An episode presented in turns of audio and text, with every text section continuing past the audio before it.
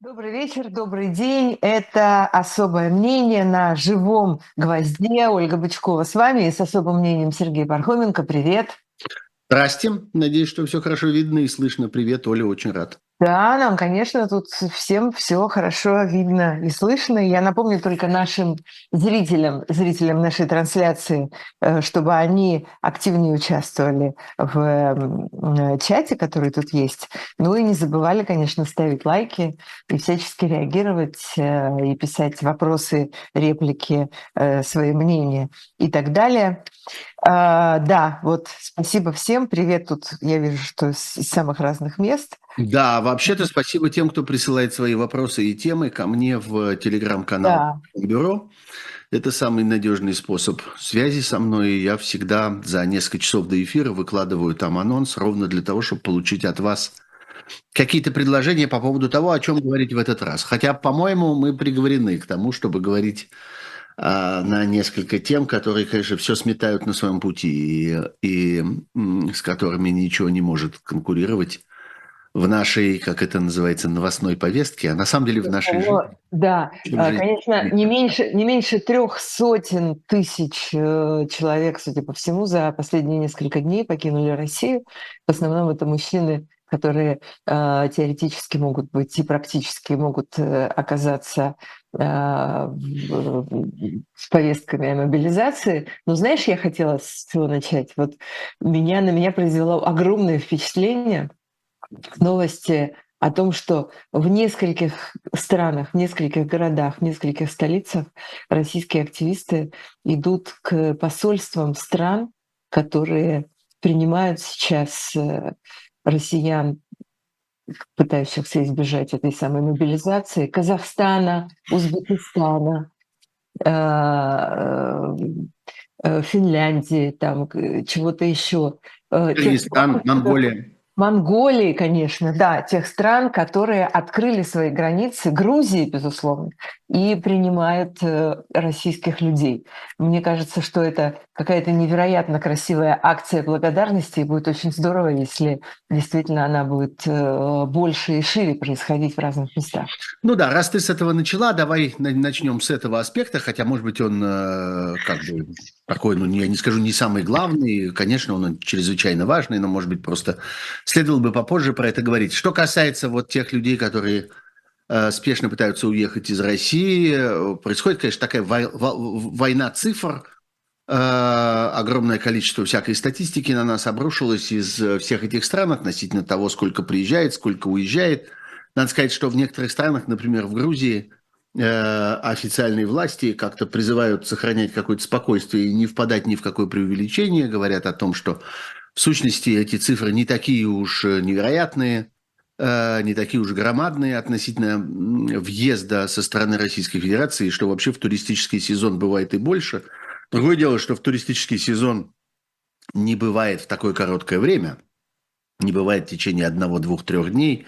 И, кроме того, конечно, нагрузка на тот единственный сухопутный такой переход не, поскольку, разумеется, никаких самолетов ни на кого не хватает, а водного сообщения с Грузией никакого нет, как я понимаю.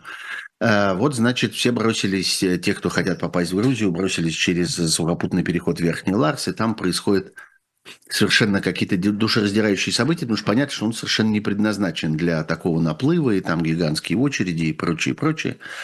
Понятно, что какое-то количество людей вернется, оттуда, и э, в результате баланс будет выглядеть не совсем так, как он выглядит, когда смотришь просто на цифры уезжающих. Понятно, что представление о том, что Грузия сейчас вот переполнится этими людьми, и что прямо вот как-то люди будут спать на лавочках в парках, и как-то им будет нечего есть и нечем мыться, тоже это все сильно преувеличено, потому что понятно, что вся это, весь этот поток до сих пор двигался в Тбилиси. Тбилиси большой город, но в конце концов не бесконечно большой. А есть еще вся остальная страна, и понятно, что если будет действительно много приезжих, то они просто начнут как-то распределяться по другим э, городам, по другим регионам грузинским. Э, вот, но э, это, конечно, вторичная история. И вот эти разговоры про то, кто принимает, кто не принимает, Казахстан делает довольно такие успокаивающие и очень взвешенные заявления, и выглядит очень хорошо в этой ситуации.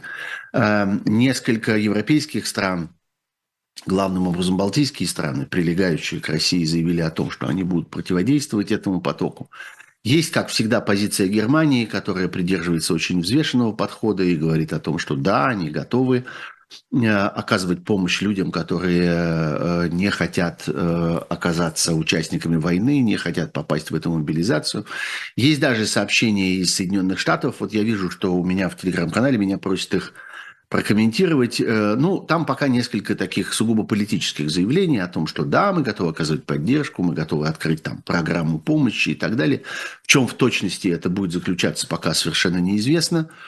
И совершенно нет... Э, ну, понятно, что это займет довольно много времени, пока эти общеполитические решения примут э, какую-то техническую форму, какую-то процедурную форму.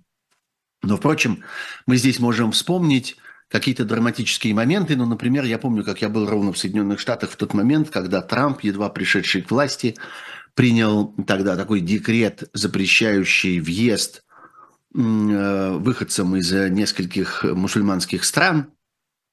Это было такое чисто дискриминационное решение, оно касалось очень многих людей, Э, которые просто жили в Соединенных Штатах, у которых были там э, семьи, работа, виды на жительство, жилье и все остальное. И некоторые из них прямо вот в этот момент, в момент принятия этого решения летели в самолете. Почему я про это вспоминаю? Я вспоминаю потому, что я тогда стал свидетелем э, очень мощной, очень впечатляющей волны такой волонтерской помощи этим людям, которые оказались вдруг в тяжелом положении и просто в, в аэропортах Э, в международных аэропортах разных американских городов, куда прилетают самолеты из Европы, из Ближнего Востока, из остального мира. Просто в аэропорту сидели сотни адвокатов, которые добровольцами туда поехали для того, чтобы встречать этих людей, помогать им как-то оформлять э, свои документы, свой въезд, оказывать им помощь, э, консультировать их, э, э, объяснять им, как они должны себя держать и как они должны отвечать на вопросы пограничников и так далее, и так далее. Мне кажется, что вот э, такой рефлекс, вот это вот э, очень быстро поднимающаяся в Штатах волонтерская помощь, она в этой ситуации тоже может оказать какое-то существенное значение в случае, если туда направится какой-то более или менее значимый поток людей, которые не хотят участвовать в этой мобилизации, не хотят участвовать в войне. Впрочем, я не думаю, что этот поток направится туда в ближайшее время, но об этой возможности тоже, э, тоже надо думать. Есть, конечно, что касается этой мобилизации, есть гораздо более принципиальные вещи, которые надо обсуждать первыми. И прежде всего, то, почему и зачем была объявлена эта мобилизация. Совершенно очевидно, по тем разъяснениям, которые поступают и в официальном, и в неофициальном порядке от российских властей в последнее время, совершенно очевидно, что она никакая не э, частичная, э, уже как-то укоренилась э, правило называть ее ползучей в том смысле, что она будет как-то развиваться по какой-то своей внутренней логике и по, по, по мере надобности. Не существует никаких формальных ограничений, вот это важно понимать. Никаких формальных ограничений, которые отделяли бы вот эту, так сказать, частичную мобилизацию от всеобщей. Никто не сказал, что вот там такие-то категории, ну, за исключением там определенных э, предприятий, которые получили, и сейчас я думаю, что очень многие и директора государственных предприятий, э, промышленных и владельцы частных компаний, они э, как-то работают над тем, чтобы каким-то образом договориться с местными властями, а через них с местными военными властями, с военкоматами о том, чтобы именно их предприятиям, их сотрудникам были выданы какие-то освобождения. И это сейчас становится, так сказать, предметом э, ловкости и изворотливости конкретного администратора, конкретного менеджера, который может попытаться это сделать и доказать, что именно его предприятие, его компания и его сотрудники – это вот те самые люди, которые должны получить освобождение. Но а ты заметил, что теперь снова появилось это слово «бронь»? Да, да, ну, конечно, а куда же оно денется? Прошлого века, да. Язык это... велик, да, язык, язык вспоминает эту бронь, да. коню и вот все прочее. Все всегда начинают спорить, как правильно это слово произносить. Вот, но вот что я хочу сказать, что не существует сразу глобально никаких отсечек, так сказать, никаких ограничений, что вот такие-то категории людей не подлежат, такого-то возраста, таких-то специальностей, живущие там, я не знаю, в таких-то местностях или находящиеся там в таком-то социальном или там семейном положении или с такими-то заболеваниями. Надо сказать, нет никаких ограничений Э, таких явных э, на поверхности э, по медицинской части. Есть вот эти общие разговоры, что вот первая очередь, вторая очередь, но это все, что называется, на усмотрение военкомов. Они это понимают как хотят, и они это применяют как хотят. Короче говоря, никаких нету ограничений для этой мобилизации, и за этой вот условно объявленной волной в 300 тысяч – Э, происхождение которое, в общем, тоже не очень понятно, потому что до сих пор никто не видел э, своими глазами этого пресловутого седьмого пункта из э, указа президента. Что там в точности написано, мы не знаем. Опираемся на какие-то полуофициальные сообщения разных военных деятелей. Но в любом случае за этой волной, даже если ей поверить, в 300 тысяч может последовать вторая такая, третья, пятая, двадцатая, сколько там у них влезет в целом в статистику. Сколько хотят, столько и применят.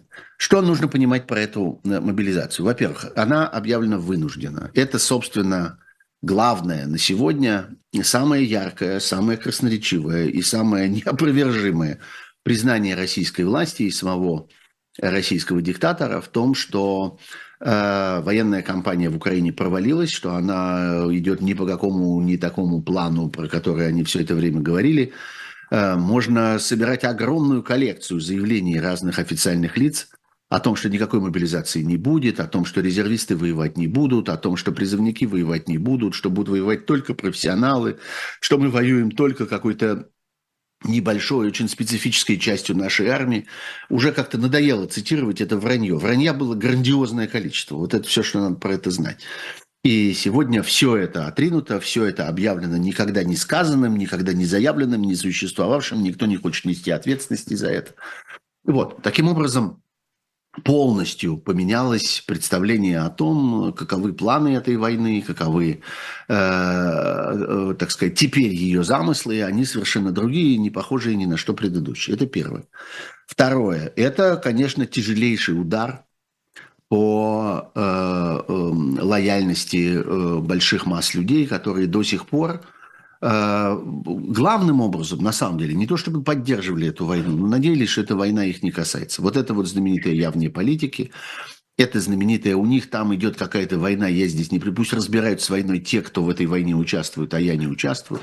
Ну вот это вот э, тот самый случай, когда в тот момент, когда к вам приходит, э, э, приходит э, из военкомата с повесткой, вот в этот момент от, скажите им, что вы вне политики как-то. Давайте объясните им, что вы вне политики, поэтому эта повестка и эта мобилизация вас не должна коснуться. Э, огромное количество людей теперь начали это понимать и будут это понимать с каждым днем. И делать какие-то выводы после там, нескольких дней этого процесса, несомненно, еще не нужно, потому что это длинное событие, оно не заканчивается в несколько дней. Эта эволюция будет происходить, эта волна будет идти по стране и проникать как бы в каждый дом, в каждую семью, в каждую голову. И дальше люди в зависимости от того, что у них, собственно, в этой голове есть и как они умеют анализировать э, просто те, не, даже не информацию, которая к ним поступает, а те события, которые с ними происходят в их собственной жизни, в зависимости от этого они будут менять свою позицию. И это длинная история, которая будет продолжаться и развиваться. Нас ожидает какая-то большая эволюция по этой части. И я думаю, что вот здесь появляется работа для социологов, которые, конечно, до сих пор находились в чрезвычайно стесненном положении и часто, в общем, довольно анекдотическом, когда они должны были спросить у человека, вы поддерживаете войну, войну то есть специальную военную операцию, или хотите, чтобы вас немедленно посадили в тюрьму за дискредитацию действий российской армии? Вот, собственно, так звучал по существу вопрос, который задавали эти социологи. А потом они с умным видом анализировали результаты и говорили, о, смотрите, довольно много народу поддерживает эту войну. Они хотят, чтобы им оторвали голову. Какой интересный, неожиданный результат. Теперь появляется возможность спросить людей об отношении к мобилизации, и им как бы за это ничего не грозит. Им как бы, в принципе, не существует такой прямой угрозы, что вот кто скажет, что мне кажется, что мобилизация объявлена не вовремя, и что, может быть, мне не надо идти на войну, тому сразу отрывают голову и судят его за дискредитацию. Вот это пока нигде не сказано. Возможно, мы это увидим.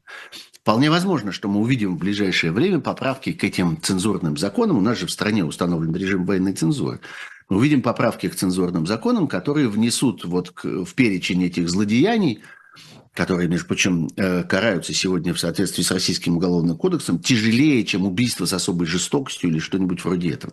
Слова по поводу специальной военной операции, которую нельзя называть войной, или слова по поводу армии и ее действий на чужой территории, или слова по поводу последствий этого всего. Э, это все тяжелейшее уголовное преступление, преступление против российского государства. Так вот, вполне возможно, что мы увидим добавление к этому, и там какое-то, так сказать, неуважение к мобилизации или, или какая-нибудь дезинформация по поводу мобилизации или распространение каких-нибудь заведомо ложных сведений по поводу мобилизации, попадут ровно в этот же разряд. Тогда опять станет тяжело понимать, что люди думают на самом деле, потому что люди начнут бояться вообще про это разговаривать. Пока не боятся, как мы видим по всяким социальным сетям, видим большой взрыв э, разговоров и обсуждений и в частности, я уж много раз про это говорил, но скажу про это еще раз, на, на мой взгляд, чрезвычайно важно, что это происходит в такой бытовой среде, что это не только в каких-то социальных сетях, где люди специально приходят обсуждать политику, спорить о международном положении и всякое такое, но это происходит там, где люди обсуждают свою обычную повседневную жизнь. В чатах э, соседей по кварталу, по дому, в чатах э, родителей, которые, э, дети которых учатся в одном классе, в каких-то... Э, Э, сообществах каких-то сослуживцев, коллег и так далее, там, откуда обычно изгоняется всякая так называемая политическая тематика. Стоило там появлять, появиться кому-нибудь со словами не, не по поводу каких-то хозяйственно-бытовых проблем, на того немедленно все кидали с криками «Уйдите, уйдите отсюда, здесь не про это, здесь не про это, не пугайте нас, так сказать, не, не портите наш здесь разговор». Все, этого больше не происходит. А теперь про это, да. Теперь, несомненно, про это, и вы видите, вот не знаю, во всех этих чатах, в которых просто участвую лично я, ну, обычно я участвую молчаливо, э, просто поглядываю на то, как это происходит, я вижу этот разговор, и это, конечно, очень большой контраст, и это чрезвычайно хорошо хорошо.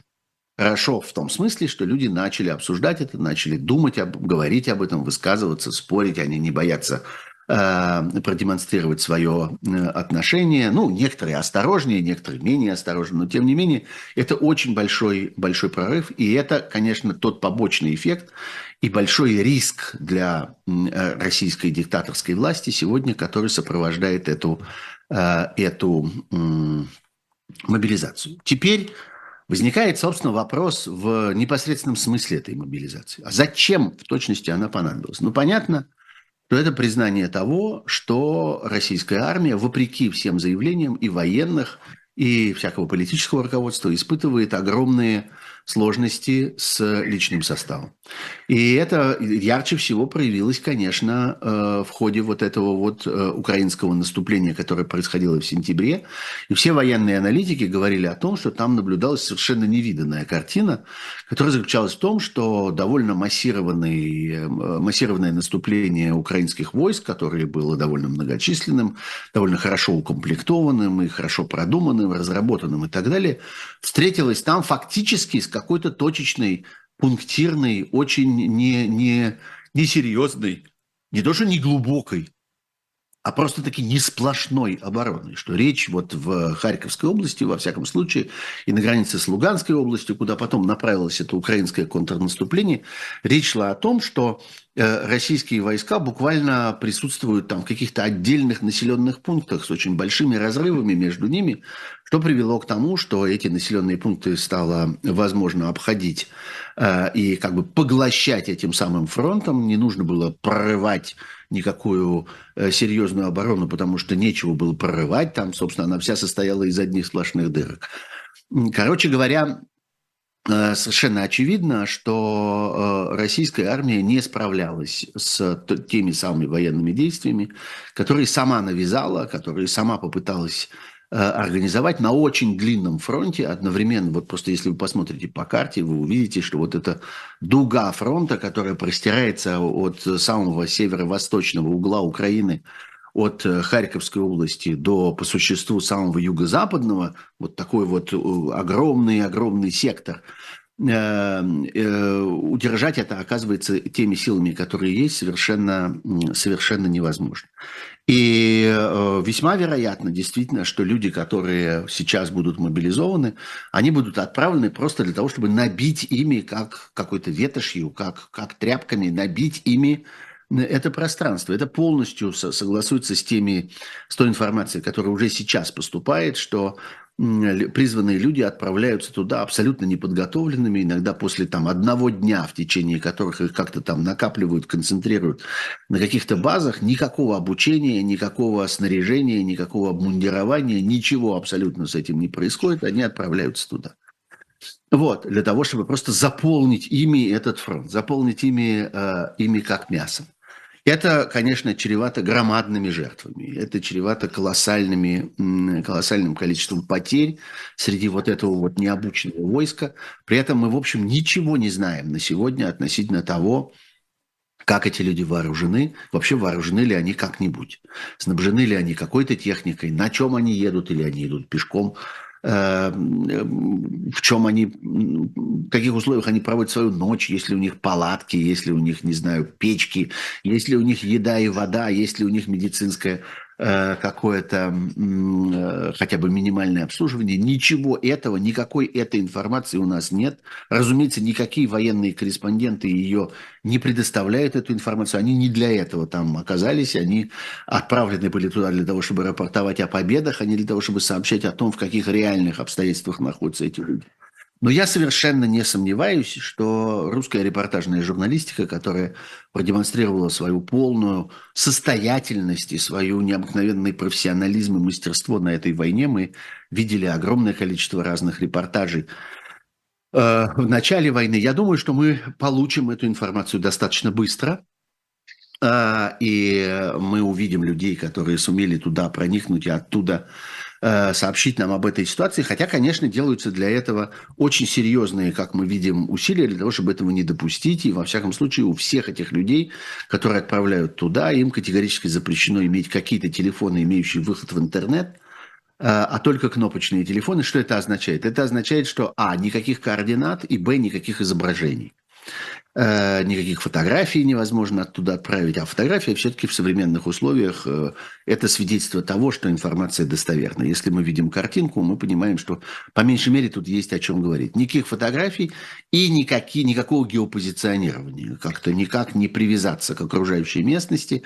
Э, вот зачем это нужно. Понятно, что в интересах сегодня российских, российской диктатуры российского командования – эту информацию не просто лимитировать, а полностью уничтожить. Никто не должен знать, что будет происходить с этими людьми. И тогда мы узнаем об этом только постфактум. Мы узнаем тогда, когда э, в Россию начнет поступать то, что от этих людей осталось. Это, конечно, рано или поздно произойдет, хотя и тут мы помним ситуацию 2014 года, когда эти потери были Э, засекреченные, когда даже специальные были организованы кладбища безымянные, э, где э, этих людей хоронили. Ну, я думаю, что, во всяком случае, количество совершенно не сопоставимо будет этих потерь тогда. Да, масштаб совершенно другой.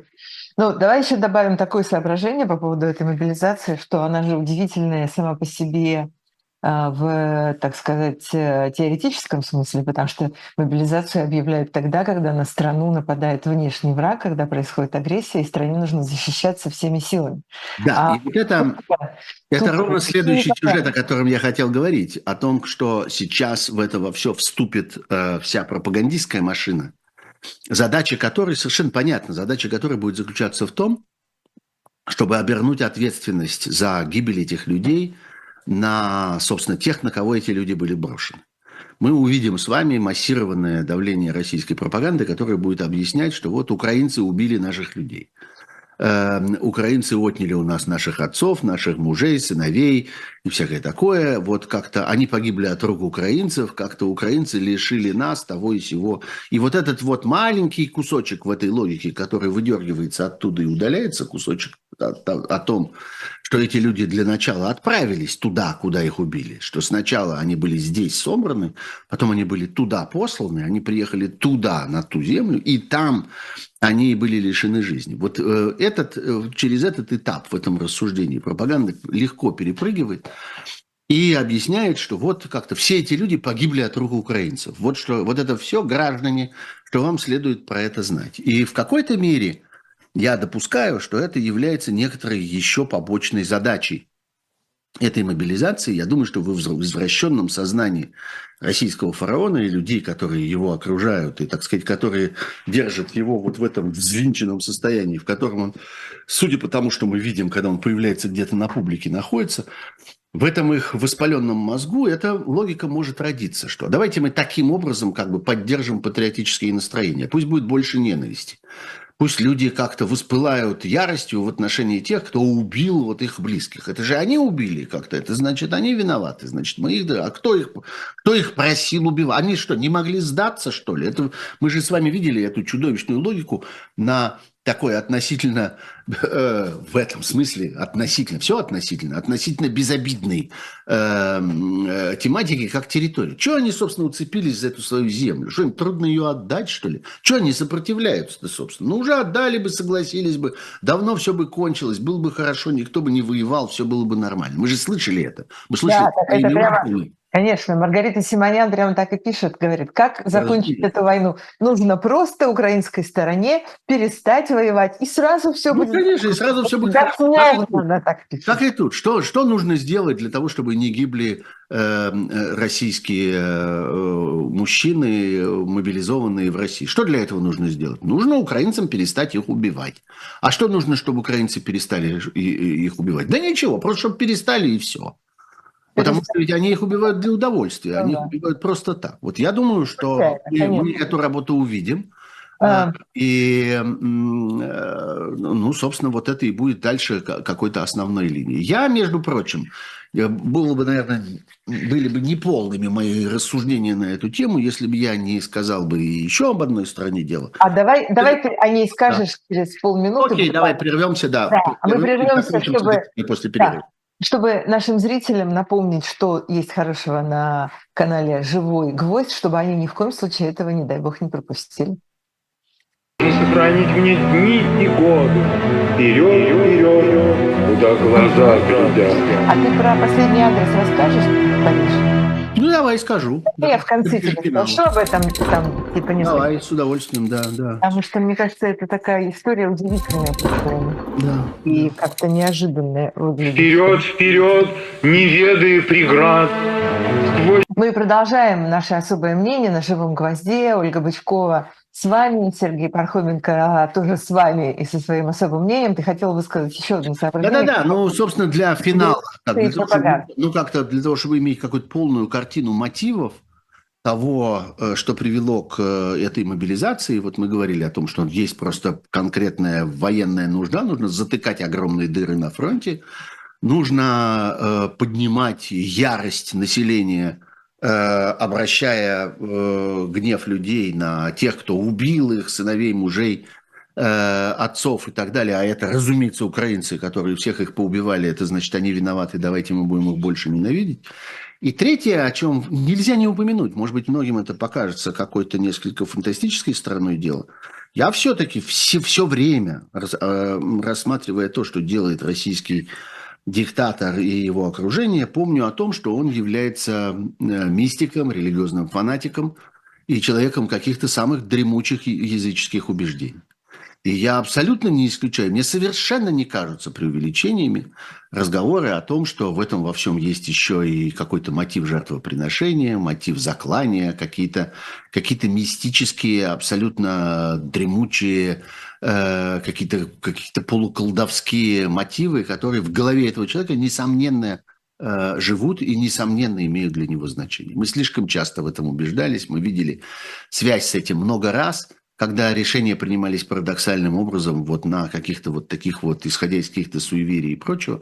Э, я абсолютно этого не исключаю, и все разговоры про то, что там Путин время от времени куда-то исчезает, что что он проводит время там в каком-то там странном обществе каких-то людей.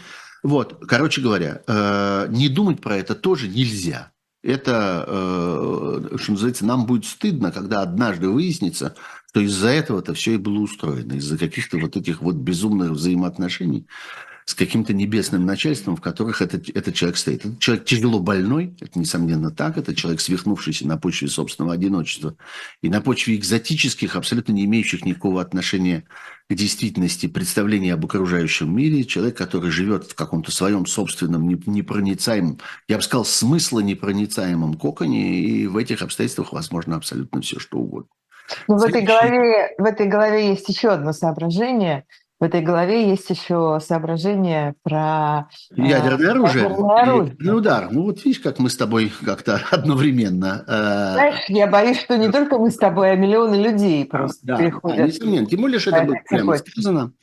Тем более, что в заявлении об этой мобилизации это был важнейший, э, собственно, содержательный мотив, на который все обратили внимание, и никто не хочет забывать этого. И с того, с того момента ежеминутно поступают какие-то комментарии и последствия на эту тему. Вот события, новость самых последних часов – это то, что, скажем, те же Соединенные Штаты решительно рекомендовали э, гражданам Соединенных Штатов и всем, кто находится на территории России, имеет в кармане американский паспорт, покинуть эту территорию. Ну, они не выводят пока, как я понимаю, свое посольство, точнее, остатки своего посольства, там очень мало что осталось от американских дипломатических миссий в России. Вот. Но, тем не менее, понятно, что это такое, в общем, автоматическое действие. Это, э, ну, некоторый такой протокол, который э, вступает в действие почти в, э, в э, таком механическом режиме, когда появляется вот эта вот дополнительная угроза, дополнительная опасность, то делаются такие заявления, отчасти еще и потому, что чиновники, государства не хотят нести ответственности, в случае чего просто прямой судебной ответственности. Они понимают, что если люди окажутся в какой-то сложной ситуации, они могут, и в Соединенных Штатах это довольно просто сделать, и люди это, это делают как-то довольно Э, энергично и решительно могут просто подать в суд и на государство, и на конкретных чиновников, и на конкретных должностных лиц о том, что вот вы нас вовремя не предупредили, вы нам вовремя не дали знать, и несите теперь ответственность. Поэтому на всякий случай они предупреждают, дают знать для того, чтобы от этой ответственности в дальнейшем защититься.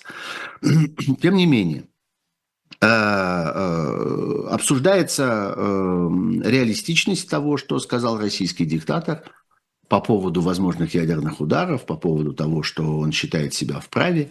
Э, через некоторое время к этому еще добавил э, совершенно безумных речей Медведев, над которым, конечно, можно долго смеяться, над тем, какой он смешной, какой он пьющий, какой он безграмотный, какой он Э, какой он нелепый и так далее, но он занимает э, довольно высокий пост, полномочия которого, между прочим, совершенно не ясны, что это такое у него там в Совете Безопасности, но звучит довольно громко, и совершенно не исключено, что в целом там у него есть какие-то полномочия, о которых мы просто не знаем. Э, есть много разговоров о том, что, собственно, делает Медведев, почему он ведет себя именно таким образом, и чаще всего это сводится к тому, что он ведет какой-то свой очень специальный диалог по существу с одним человеком, собственно, с Путиным, и ориентируется исключительно на него в качестве аудитории. И ему совершенно все равно как-то, точнее, не все равно, но он как бы пожертвовал свою публичную репутацию и как бы заранее согласился с тем, что весь мир будет смеяться и издеваться над ним, но исходя из каких-то внутренних тактических соображений для того, чтобы э, сохранять э, свою связь э, с хозяином и для того, чтобы э, удерживаться на том месте, на котором он удерживается, удерживается, он хотел бы удержаться, вот, э, собственно, для этого он э, ведет себя таким образом. Вполне возможно, что это сугубо такая внутренняя какая-то песня, но тем не менее мы не можем не обращать совсем на это внимание. Мы не можем не говорить, что человек, который формально занимает достаточно высокий пост в российской государственной иерархии, выступает с какими-то абсолютно свирепыми, безумными, явно безумными, сумасшедшими заявлениями по поводу того, что там мы имеем право и всякое такое. Э, есть одно важное обстоятельство в этом во всем. Никто не может в точности знать, ну, есть надежда, что про это кое-что знают западные разведки, американская разведка, британская, может быть, натовская разведка и так далее. Но никаких не существует гарантий, что э, кому-то доподлинно известно, в каком состоянии находится этот ядерный потенциал. Эта штука вообще работает или нет?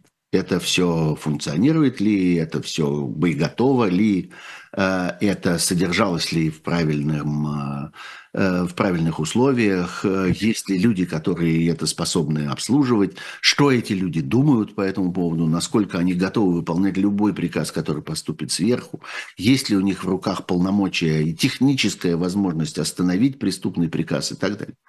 Ну, у нас точно нет на этот счет никаких сведений. Э, лично мне кажется, что в этом не уверен и сам Путин. И я сам для себя объясняю то, что он до сих пор не попытался применить какой-то элемент ядерного потенциала. Такая возможность у него была на протяжении всех этих месяцев.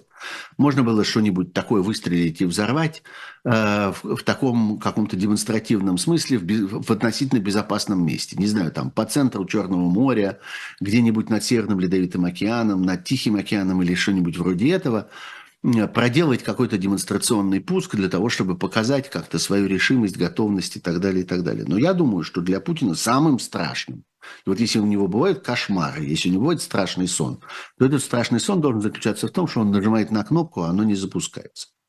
И рисковать таким образом раньше времени он не хочет. Для него оно это летит в обратную сторону. Моментальный конец. Да, оно летит в обратную сторону или в конце концов просто никуда не летит. Вот. Э, э, я думаю, что он сам не, не, не может быть сегодня в точности в этом уверен, тем более, что он видел, ну, э, как бы он не был безумен, как бы, как бы через какие бы странные светофильтры он не видел окружающий мир, но он не может не понимать, что реальность, которая находится у него в руках, сколько бы, опять же, ему не врали сегодня, и сколько бы не приукрашивали ситуацию сегодня, он все равно не может не понимать, что реальность Э, оказалась очень сильно отличающейся от того, что он предполагал по ее поводу раньше, что его много раз обманули по многим разным поводам, что его предположения относительно состояния его собственной армии, относительно способности этой армии занимать территории, относительно населения этих самых территорий, отношения к этой армии, относительно позиции окружающего мира и так далее, все оказалось не соответствующим той действительности, которая жила у него в голове. Все оказалось не таким. Все ожидания не, не состоялись. И, собственно, этим и описывается то, что с ним произошло. Он ошибся во всех случаях. Вот все решения, которые он принял на сегодня, они все оказались ошибочными в конечном итоге. Ничего не сбылось, ничего не состоялось. И вот, поэтому он должен понимать, что никакие доклады в этой ситуации, никакие отчеты, никакие сообщения там о тестах, испытаниях, никакие клятвы и заверения, это все ровно ничего не стоит. И в конце концов, пока не попробуешь, не поймешь. А пробовать он боится. И это очень хорошо, что он боится пробовать. Есть много сведений в последние дни о том, как э, западный мир готовится к ответу на случай, если все-таки э, какие-то такие поползновения случатся. На самом деле у нас нет ясных, э, надежных источников относительно конкретных параметров этого ответа. Я читал очень много разных размышлений на эту тему, что вот там Байден пообещал то и все, а Блинкен пригрозил тем и всем. Э, нет у нас э, на это источников. Не знаю, я много времени потратил на то, чтобы это все отыскать, и отыскал только общие сообщения, которые касались того, что ответ будет, ответ будет ужасен, нельзя рассчитывать никому на то, что такого рода действия останутся без возмездия, и мы применим все те силы, которые, которые у нас есть. Но здесь нужно просто опереться на мнение серьезных военных аналитиков, которые, в общем, имеют достаточно ясное представление о том, какие силы есть в распоряжении Соединенных Штатов. И здесь нет никаких оснований считать, что там как-то что-то не работает, поскольку это э, гораздо более надежно с точки зрения испытаний, с точки зрения информации. Существуют специальные механизмы для того, чтобы информация была достоверна. В конце концов, сама извините, пожалуйста, но сама демократия предназначена ровно для того, чтобы не возникало вот таких эксцессов, которые произошли в России, когда страной управляет человек, который лишен реальной информации, реального представления об окружающей действительности. Именно за этим происходят выборы, именно за этим происходит бесконечная смена, вслед за выборами, смена руководства и в военных ведомствах, и в разведывательных, и во всяких технических, и так далее, и так далее, и в контрразведке, и в тех спецслужбах, которые наблюдают за этой разведкой и контрразведкой. Там очень большая конкуренция внутри, внутри этого всего. Не зря, скажем, в отношении Соединенных Штатов всегда говорят о разведывательном сообществе, потому что это десятки организаций, которые э, служат друг другу противовесами, служат друг другу контролерами. Это очень важная вещь, именно это является залогом достоверности информации, который, который в конечном итоге у руководства страны есть. Ну, я уж не говорю о медиа, о прессе, которые поддерживаются в том состоянии, опять-таки, где они способны эту информацию требовать от должностных лиц, способны распространять эту информацию. Это еще одна система защиты от ошибки, от той самой ошибки, которую допускает сегодня российское начальство. Так вот, анализируя то, чем располагает НАТО и чем располагают Соединенные Штаты, можно предположить, что э, э, задача, ну, задача встречного удара, которая ответного, точнее, удара, которые ставятся, это задача очень быстрого уничтожения собственно вооруженных сил Э, в зоне уже существующего конфликта. Вот это очень важная вещь, которую можно заключить, если читать все эти заявления и как-то сравнивать их между собой. Все, в общем, говорят о том, что э, они не хотели бы никаким образом послужить расширению территориальному этого конфликта, то есть вынести противостояние, вынести военные действия за пределы той зоны, где они происходят уже сейчас. Вот в этом никто, собственно, кроме Путина, не заинтересован. Это Путин мечтал бы превратить эту войну в общеевропейскую, а в дальнейшем общемировую. И именно поэтому он ведет себя таким образом, и именно поэтому он угрожает и Польше, и Балтии, и другим странам НАТО и так далее. Э, но э, противоположная сторона, наоборот, заинтересована в том, чтобы сохранить этот военный конфликт в тех границах, в которых он есть сейчас. Таким образом, следует рассчитывать на то, что если произойдет встречный удар, этот встречный удар произойдет там внутри зоны боевых действий. То есть он придется по тем армейским частям, которые находятся на украинском фронте. Он придется по Черноморскому флоту, который является косвенным, но тоже участником этих э, событий. Он э, играет, как я понимаю, такую более-менее вспомогательную роль в э, этой войне. Но, тем не менее, он тоже, в общем, часть этой войны. Вот, и, и плюс пути снабжения, пути э, пополнения, какого-то э, обновления тех э, воюющих сил, которые, которые есть в Украине. Вот это та цель, на которую будут направлены, будет, будет направлен встречный удар. Вот, на мой взгляд, такой вывод мы должны сделать. Я подчеркиваю, это, это именно вывод. Я не могу вам процитировать конкретных слов людей, которые вот это заявляют. Э, но мне кажется, что логика, э, что логика именно такова. Э, поэтому там не следует думать, что этот удар будет направлен там, на российские города, или, я не знаю, на Кремль, или на что-нибудь еще, или на какие-то бункеры, в которых теоретически может оказаться российский диктатор, или что-то вроде этого. Нет, речь идет об ударе по воюющей России, там, где она воюет. А воюет она сегодня на, на территории Украины. Но в общем, мы должны с вами отдавать себе отчет, что мы с вами сейчас сидим и обсуждаем это как вполне реальное развитие событий. И это и есть результат той э, эволюции, того пути, который мы с вами, весь мир, проделал с 24 февраля 2022 года. Вот это то, это то, к чему мы пришли в результате того решения, которое, 22, э, которое 24 февраля было принято. Я хочу в оставшиеся 10 минут успеть обсудить с тобой два сюжета. Один из них – это Э, сюжет про гражданина Пригожина. О, да, обязательно. А, Это мы не обойдемся. Да. да, прекрасно нам пишет Алексей в как раз э, чате твоего телеграм-канала. Пархом Бюро, он говорит, а ведь Пригожин сознался не только в создании наемнической структуры, но и лжесвидетельствовании в суде, где он этот факт много раз отрицал. Ну, он сам никогда ничего не отрицал, он для этого отправляет там каких-то специально обученных людей, чтобы они за него отрицали. Он в этом смысле человек очень трусливый и всегда прячется за спинами каких-то своих сотрудников э, или людей, которые выдают себя за этих сотрудников, не знаю. Но Почему это важный сюжет? Не только из каких-то злорадных соображений, не только из тех соображений, что... Потому что это касается «Эхо Москвы», да. Конечно, что огромное количество журналистов, и в том числе журналисты «Эхо Москвы», вынуждены были судиться с этим человеком по его инициативе. Он их обвинял во лжи, он обвинял их в клевете, он обвинял их в том, что они,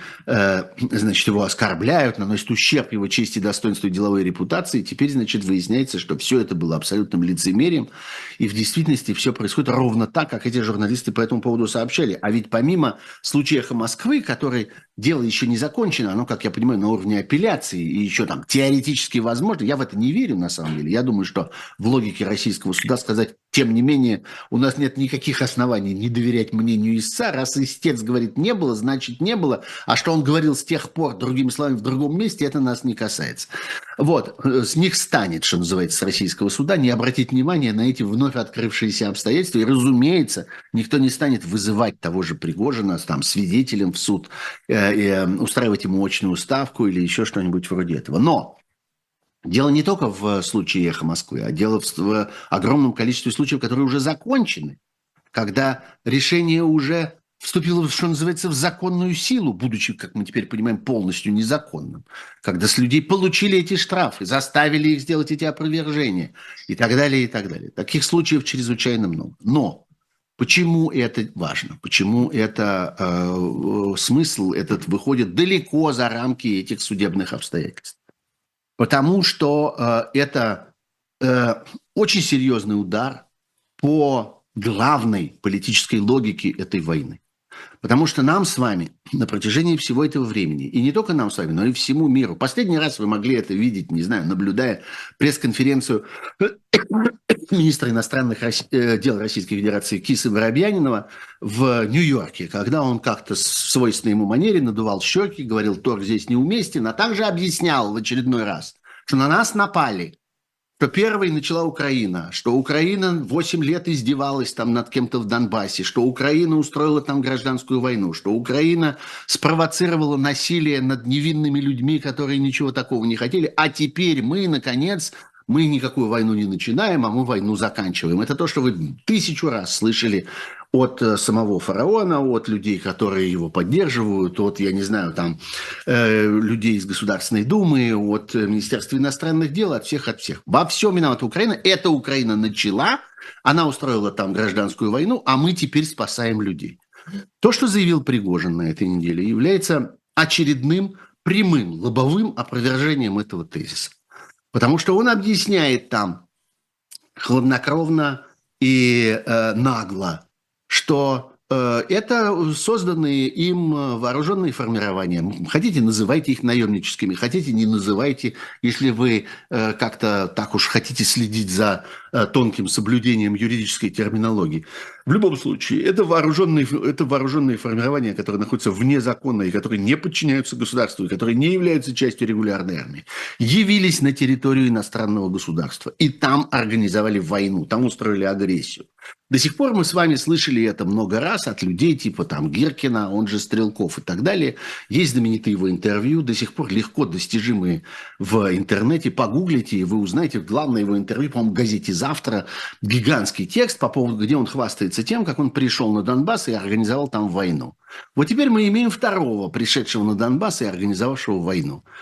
И мы теперь прекрасно уже с их слов можем понимать, как в действительности это было устроено.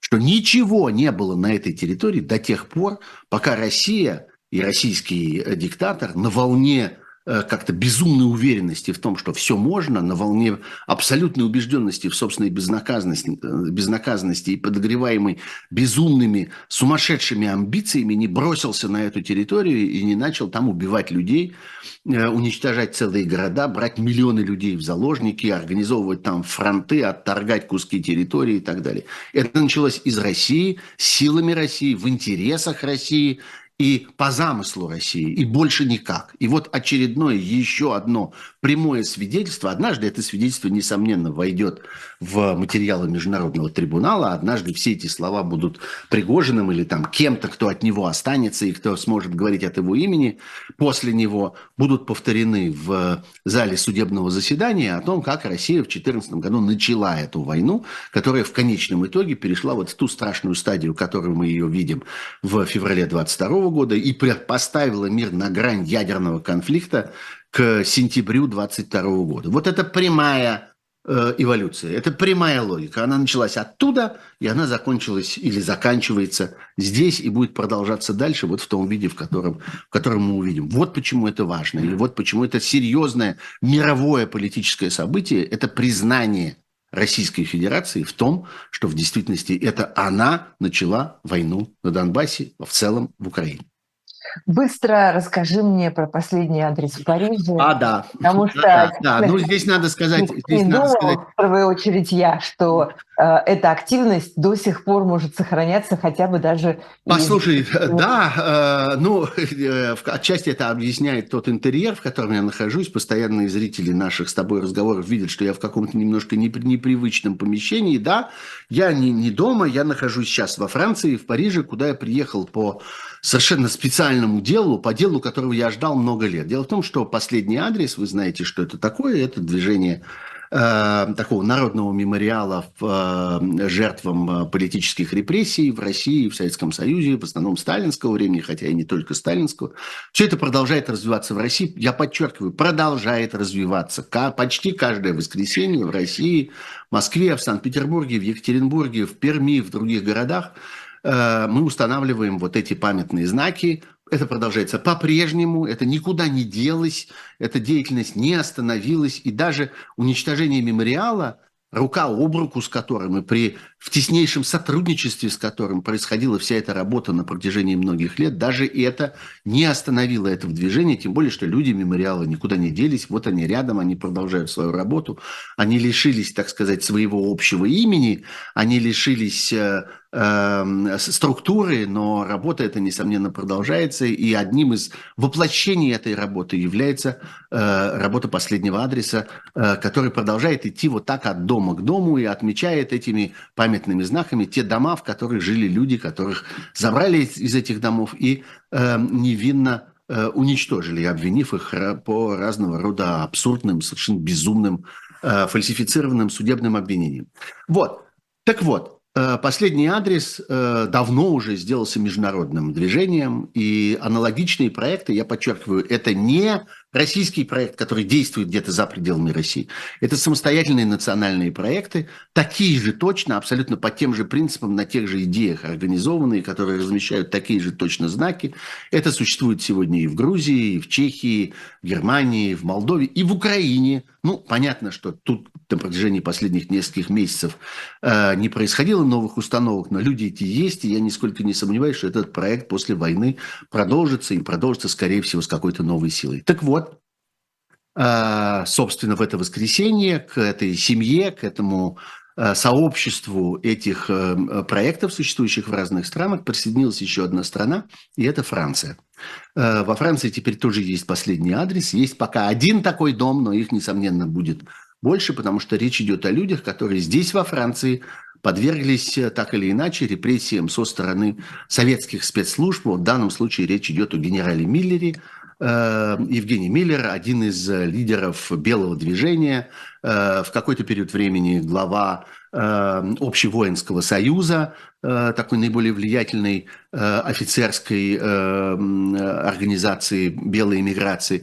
Вот, он был похищен агентами НКВД здесь, в Париже, из своего собственного дома, похищен, вывезен из Франции, привезен в Советский Союз, оказался в результате на Лубянке, там пережил несколько недель допросов, там же был расстрелян и похоронен на Донском кладбище. Таких людей есть несколько. Вот ближайший такой случай – это генерал Кутепов, который тоже Э, фактически той же, э, та же участь его была, с той только разницей, что его не довезли до Советского Союза. Его похитили и, по всей видимости, убили, э, или он умер просто в процессе этого переезда. Может быть, они там передозировали снотворное, которым они его усыпили для того, чтобы перевозить. Ну, в общем, вот еще один случай. Таких случаев будет несколько. На мой взгляд, это чрезвычайно важная вещь. И она чрезвычайно именно сегодня, потому что это проект, посвященный ценности человеческой жизни. Это проект, который говорит о том, что никакие государственные затеи, никакие цели, которые ставит перед собой государство, не могут оказаться более высокими, чем ценность жизни человека. Иначе трагедия. Вот такая трагедия, как сегодня. Именно поэтому мне представляется, что этот проект и эта работа чрезвычайно своевременная. Именно сейчас нужно это все продолжать. Потому что то, что происходит сегодня в Украине, и то, что происходит сегодня в мире на почве этой украинской войны, это прямое последствие, прямое наследие вот этого отношения советского а теперь российского государства к человеческой жизни и к ее ничтожности с их точки зрения. Спасибо большое. Закончим на Спасибо этом. тебе. Особое мнение с Сергеем Пархоменко на живом гвозде. До встречи через неделю. Лайк, пожалуйста, не забудьте поставить. Обязательно. друзья. И подписывайтесь, подписывайтесь на Пархом Бюро. Подписывайтесь на все, да. разговаривать И, на темы, которые вам интересны в этих программах. и приходите к нам еще. Счастливо, пока. Счастливо, всего хорошего, до свидания.